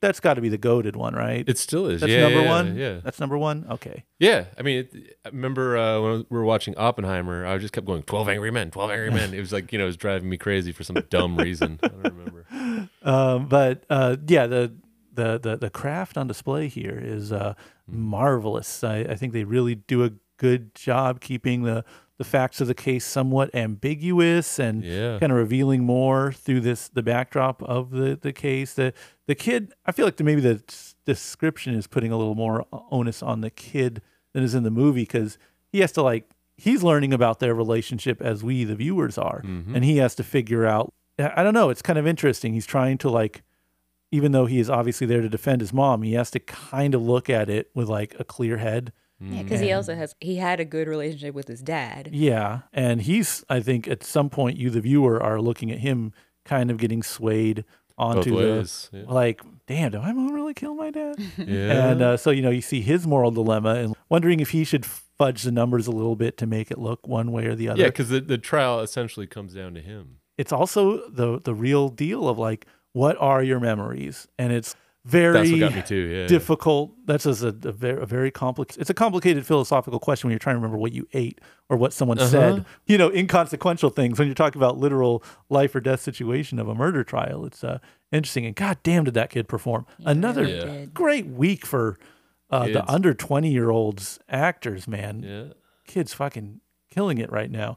But um, yeah, not short by any means. Uh, it is a longer movie, but like didn't waste any time. I don't feel it was all kind of necessary to build the tension and to kind of get you reeled in. I was sucked in. I was uh, yeah, I was in on this one, man. I thought it was really well done. Yeah, coming out of the theater, I was like, "Oh yeah, that's that's why these TV shows and stuff like Law and Order are so popular. Like it is a long movie. I was pleased that I didn't feel like it was very long because enough of it is of the trial itself Yep. that's really fast paced and you know, you get to feel like angry at some people in it and like confused and questioning things. So you're just kind of along for the ride. And again, it doesn't waste any time during that. It's all very quick. And uh, as you're learning stuff about it, you still don't get to have the uh, satisfaction, I guess, of anything being tied up.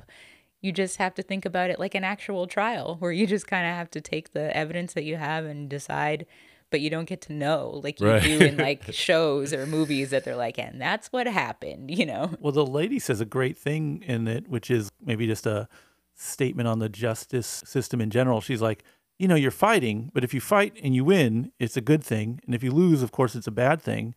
But I've won, but I don't get anything. You know, my husband's Right. still dead. I've lost a year of my life to this trial uh, for being falsely accused of something. I've only like retained my freedom. That's not a win. Yeah. and it's like, damn, yeah, I guess that is kind of a, a, a dark ending. And it's told, I think, more from her perspective. I think the way you make this kind of movie, um, maybe a little cornier, but also a little more satisfying as a viewer, is if you have it be like a lawyer's perspective who's like, I'm going to fight for you, and no, you can't do this. And it's all the lawyer's thing. And then the lawyer wins, and you're like, yay, he won the case. But this is her. And she's like, yeah, I won, but I lost a fucking year of my life, and my husband's still dead. and my kid. she's like a writer. Like, Yeah. this is bad for her. and my image kid thinks stuff. maybe I'm a murderer, and Yeah. everyone else also thinks maybe I'm a murderer. And your life is on blast. yeah. You know what I mean? Throughout the whole thing, it's just like, oh, and this happened. She's a cheater. You know, this this this went down. Yeah, yeah, You learn a lot about her life. It's messy. It's a, a also just a great, I don't know, insight into the just messiness of oh, adult Oh, yeah. relationships and all that.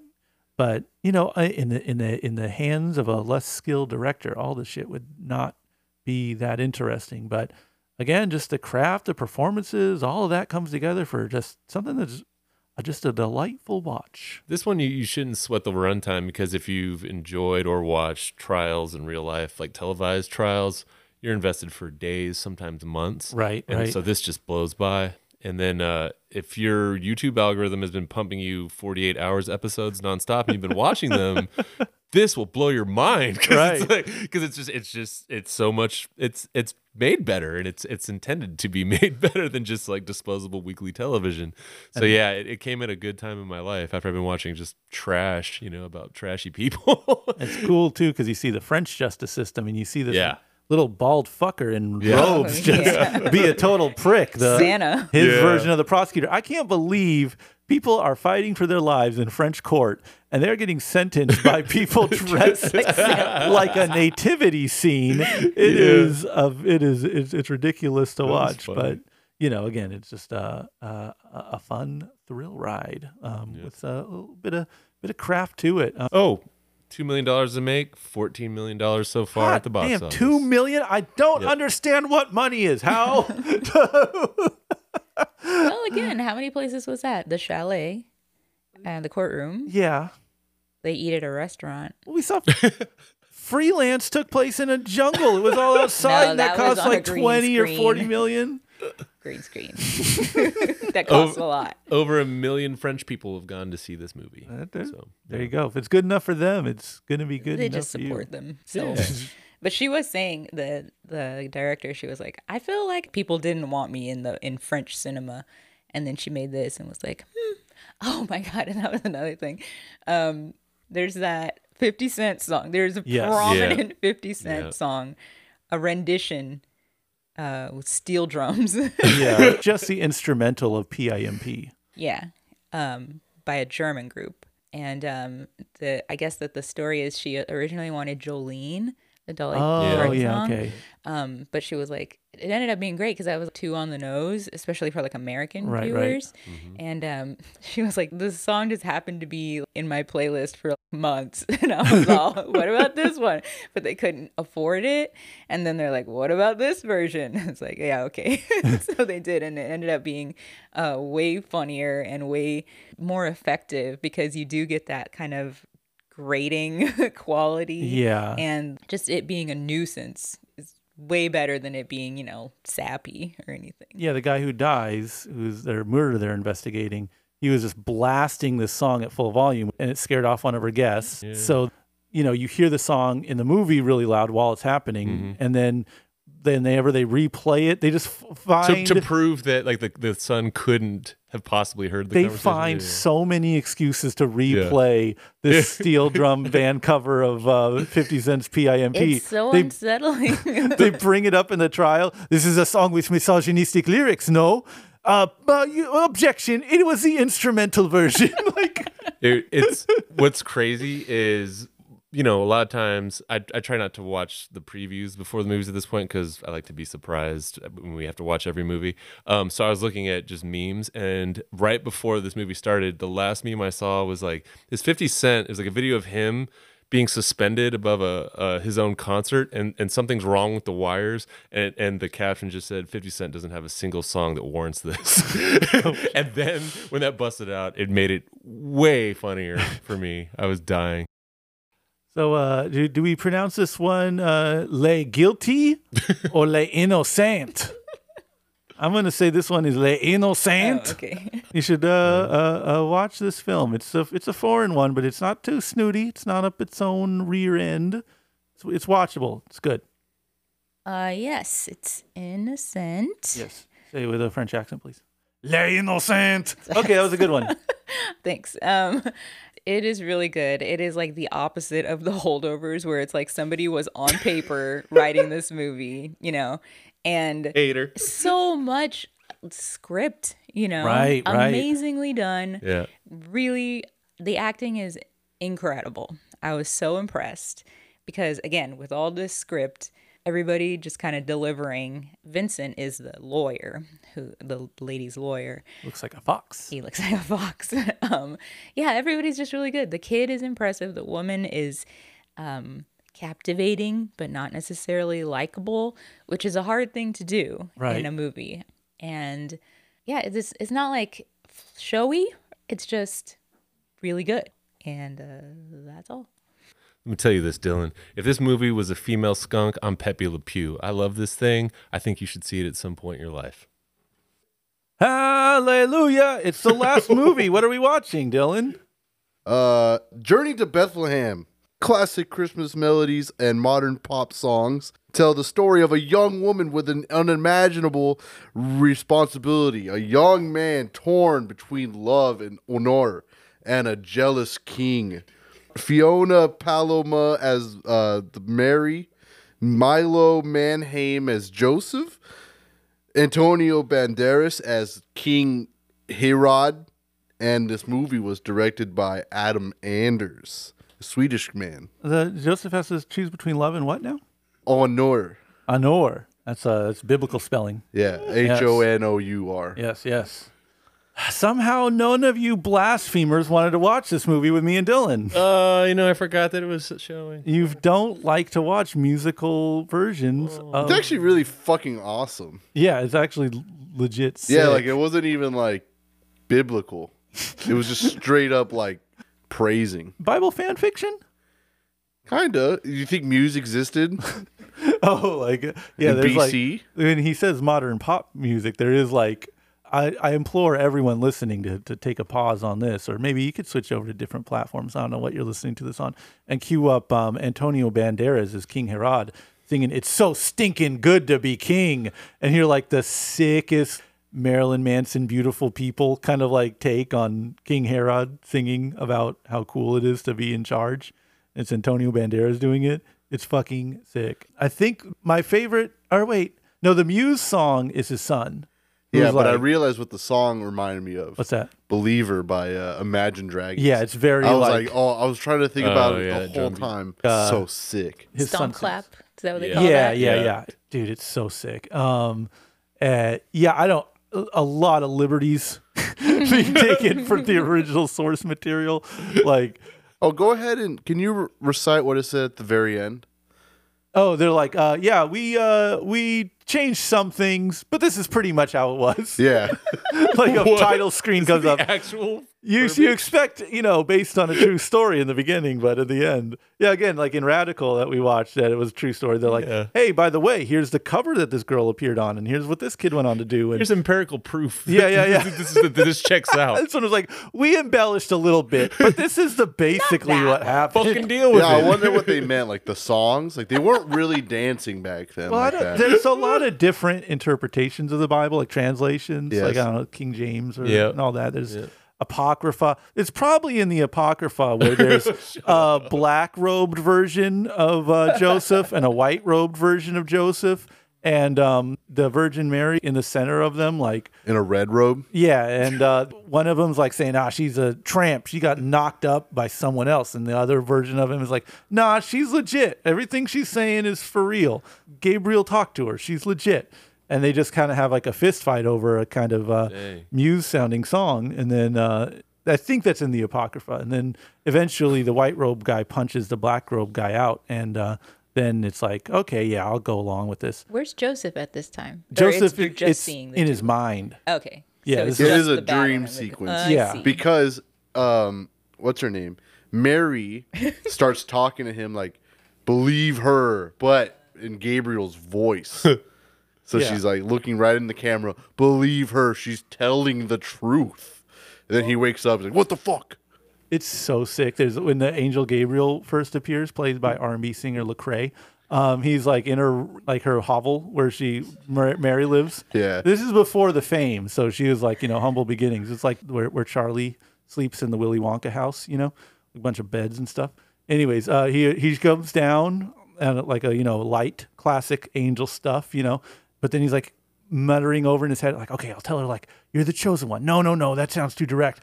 Um, hey Mary, uh, we've decided that no, no, no, not like that. Like he's fumbling, he's trying to like get the script straight.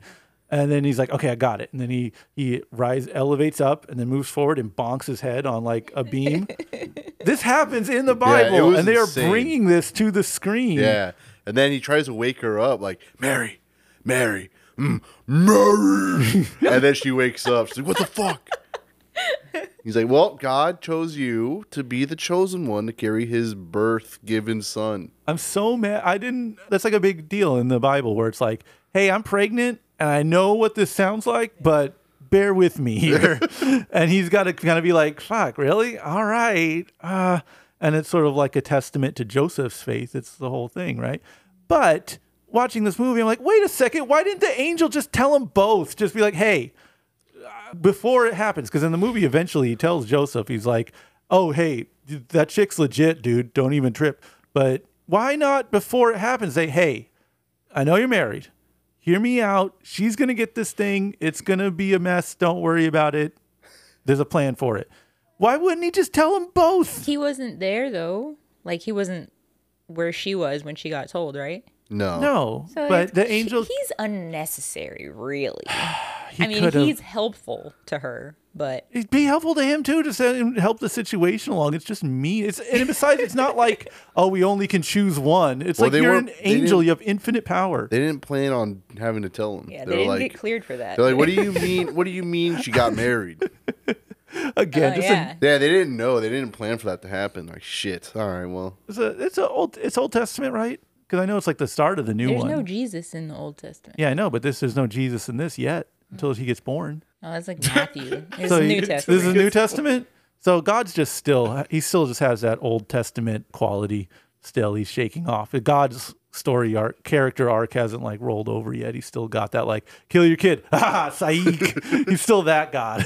he's still that guy. For some reason, as you were saying that, I did, did he start beatboxing after that or anything like that? No. It sounds like a very musical. It is. It's Yeah. like very. There's like a lot of music. I implore again anyone to just look up the songs on uh, YouTube because there's a lot of music videos Okay. and they're fucking sick. Is there dancing? Yes, Yeah. Okay. so much, bro. They got these like uh, I don't know how this is gonna sound. Listen. You know when there's just uh, what are the kids called these days? Zestiness. When the the backup dancers are like kind of zesty. Oh, yeah, yeah, but they're yeah, like yeah. dressed up as Roman guards, but then they start doing like choreographed Hell dance. yeah, It's yeah. so cool. yeah, Yeah, it fucking badass, honestly. yeah. This is like you guys got to see the Magic Flute last year, Yes. and then you get to see this one this year. Magic Flute was goaded. Magic Flute was way And better think than this. Wasn't that this year still? Was it? Yeah, it was this year. Yeah, it was like yeah. February. It was earlier. Oh, okay. Yeah, yeah, yeah. yeah. Magic Flute was better than this, but this does, you know, reinforce the idea that musicals are the weirdest kind of movies.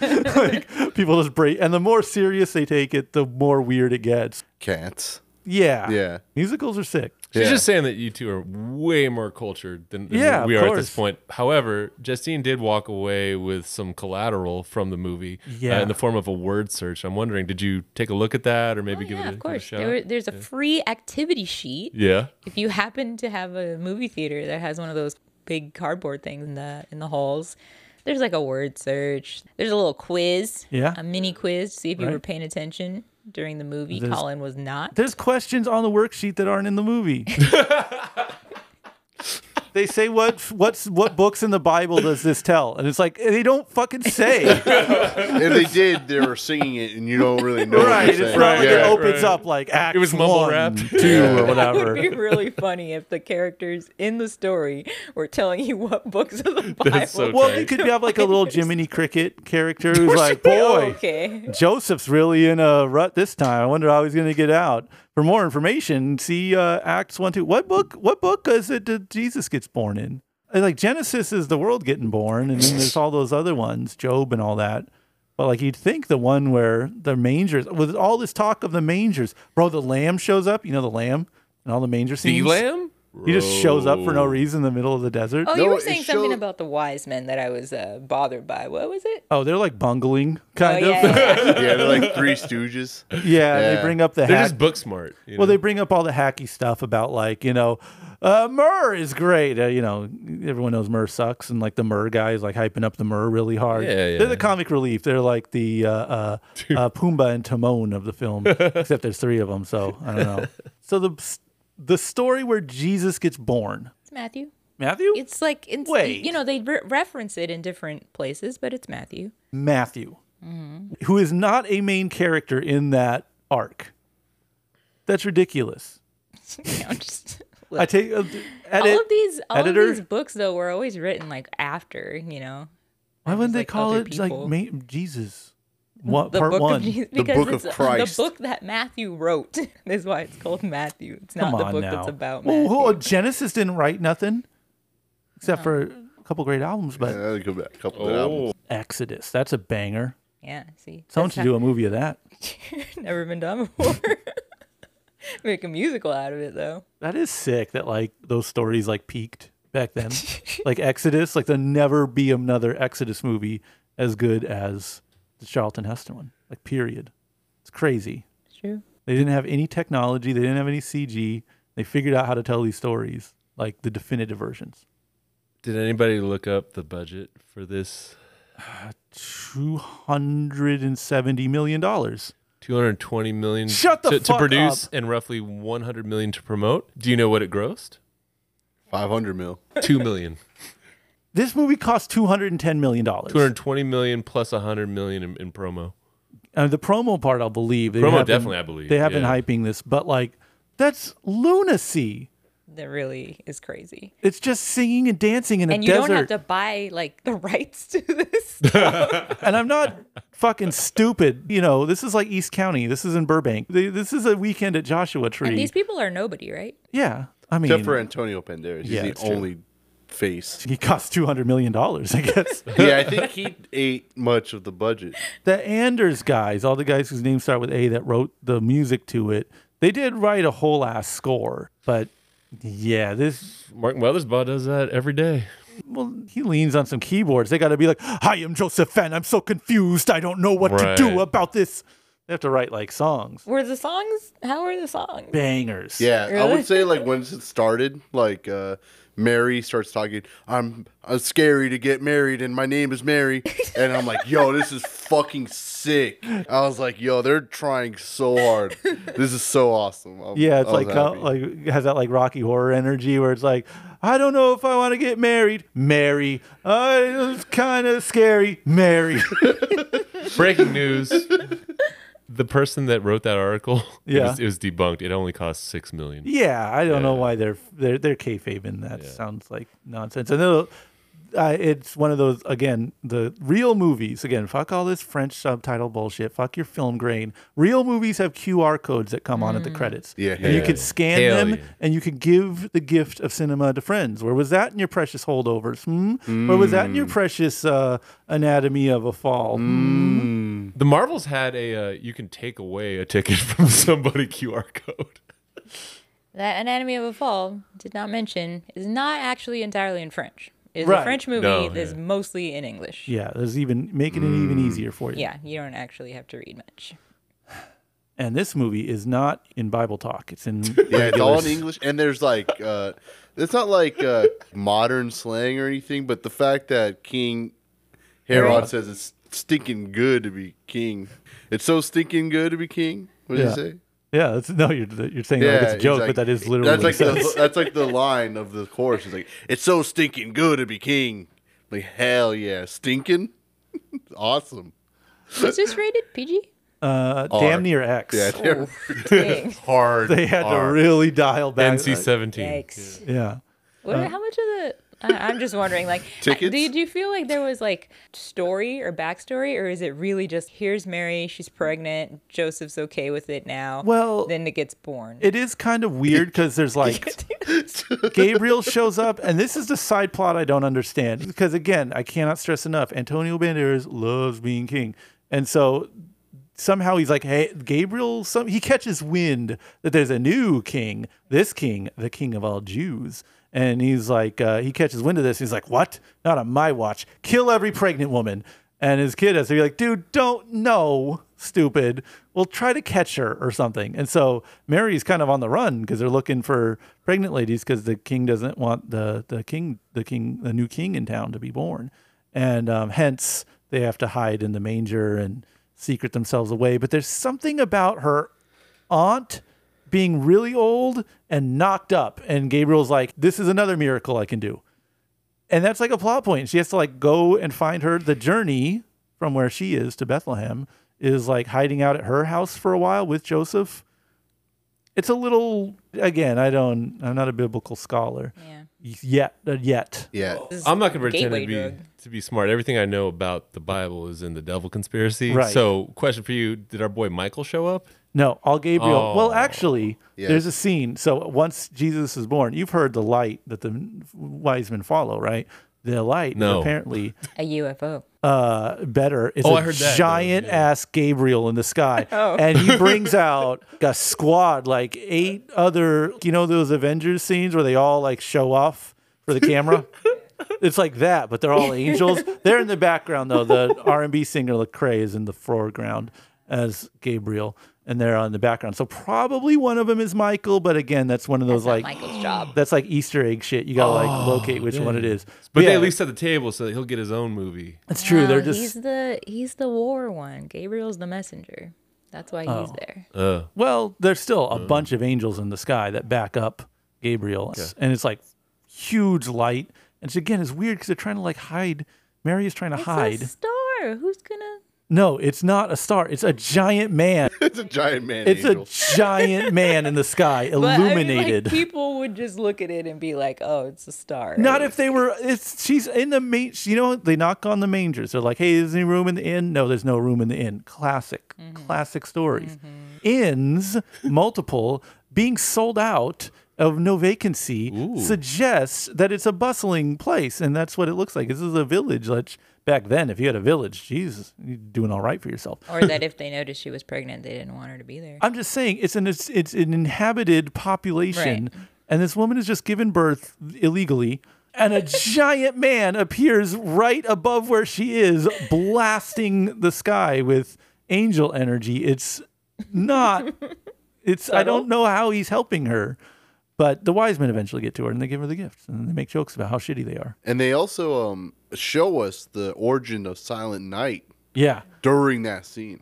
Whoa! Yeah, this little, like once Jesus gets born, this like kid who you've never seen before in the movie starts singing Silent Night. You're like, yo, they're bringing out the bangers, and sings the whole thing. It's fucking sick. he was freestyling Silent Night. Oh, he wasn't. He was sticky. He was a very traditional uh, singing of Silent Night. But No, but what I'm saying is like in the context of the Yeah, he was inventing it, It I was just off the dome. I don't Yeah, know if she that's just started singing it. How old? How, I, I think I'll find out what, how old Silent Night is. It's very new. well, I not know. according to not. my Bible. Not in the BCU, the Biblical Cinematic Universe. So uh, uh all those scenes where Antonio Banderas is like trying to sleep and then Yeah. like uh this like wind of stars and energy like was Right. waking him up. did you assume cuz I thought did you like think the devil was going to just show up? Yeah, see, I all was right. so ready for that. That was the one thing this movie was missing was just Yeah. a Lucifer like just popping up. Antonio Buff. King Herod, yeah, kill the babies. like a dude. Yeah, like a like the devil from Legend like shows Yeah, up, exactly, and he's Curry. like, dude. They're moving. Yeah. they are making movements. They're coming to Bethlehem. But they never They're do that. journeying.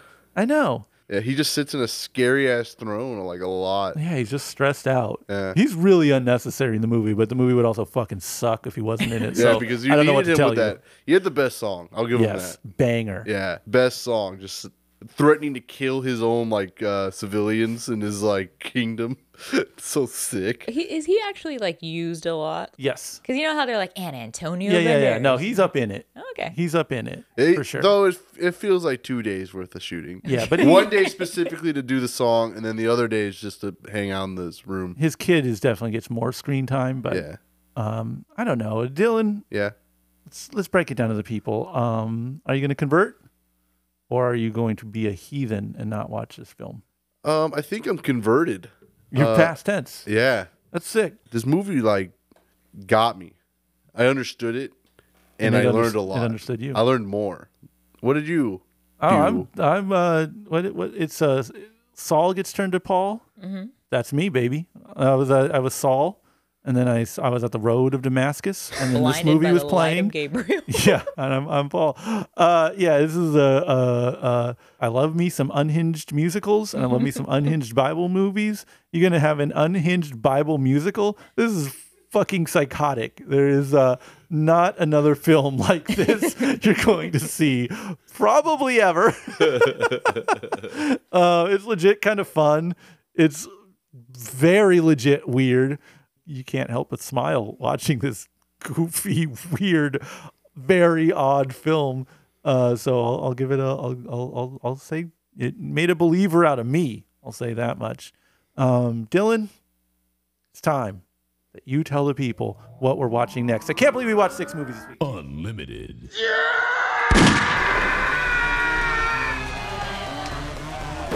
Hey everybody, thank you for listening to this week's episode of the Regal Movie Masters Unlimited. This week we got the long-awaited sequel to the Troll series, Trolls Band Together. It looks sick and honestly I cannot wait for it. Then we got a spin-off of the beloved series The Hunger Games, The Hunger Games Ballad of the Songbirds and Snakes. Will you play the game? I will. I can't wait to watch this one. Next Goal Wins, the new Michael Fassbender film that looks really good and I can't wait to see it. We also got another seasonal slasher of the year, Thanksgiving. Remember that from the other movie? Yeah?